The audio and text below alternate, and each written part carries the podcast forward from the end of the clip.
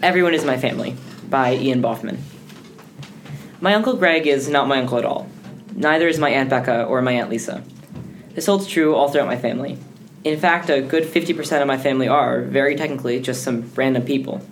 But they're my family. When I was young, my parents split up. My mom had some really bad addiction problems, and it just wasn't a safe environment for two kids to live in. My dad went through some rough processes where he had to fight the law system and force my mom to give up custody. I watched my dad be torn apart, just doing the best he could to make the best life for us kids.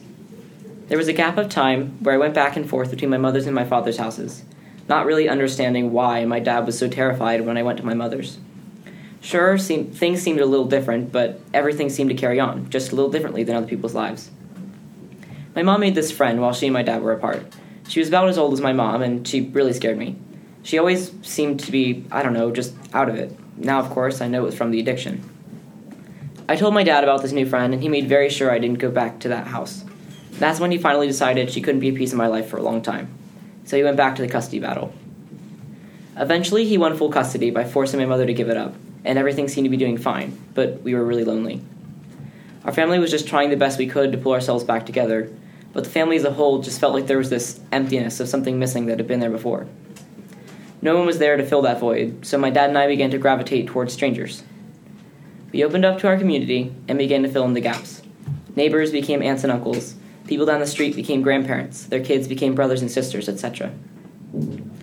I saw the happiness it brought to the people who felt the way I did when we brought them into my family, and I felt a little bit less lonely for each person that I adopted.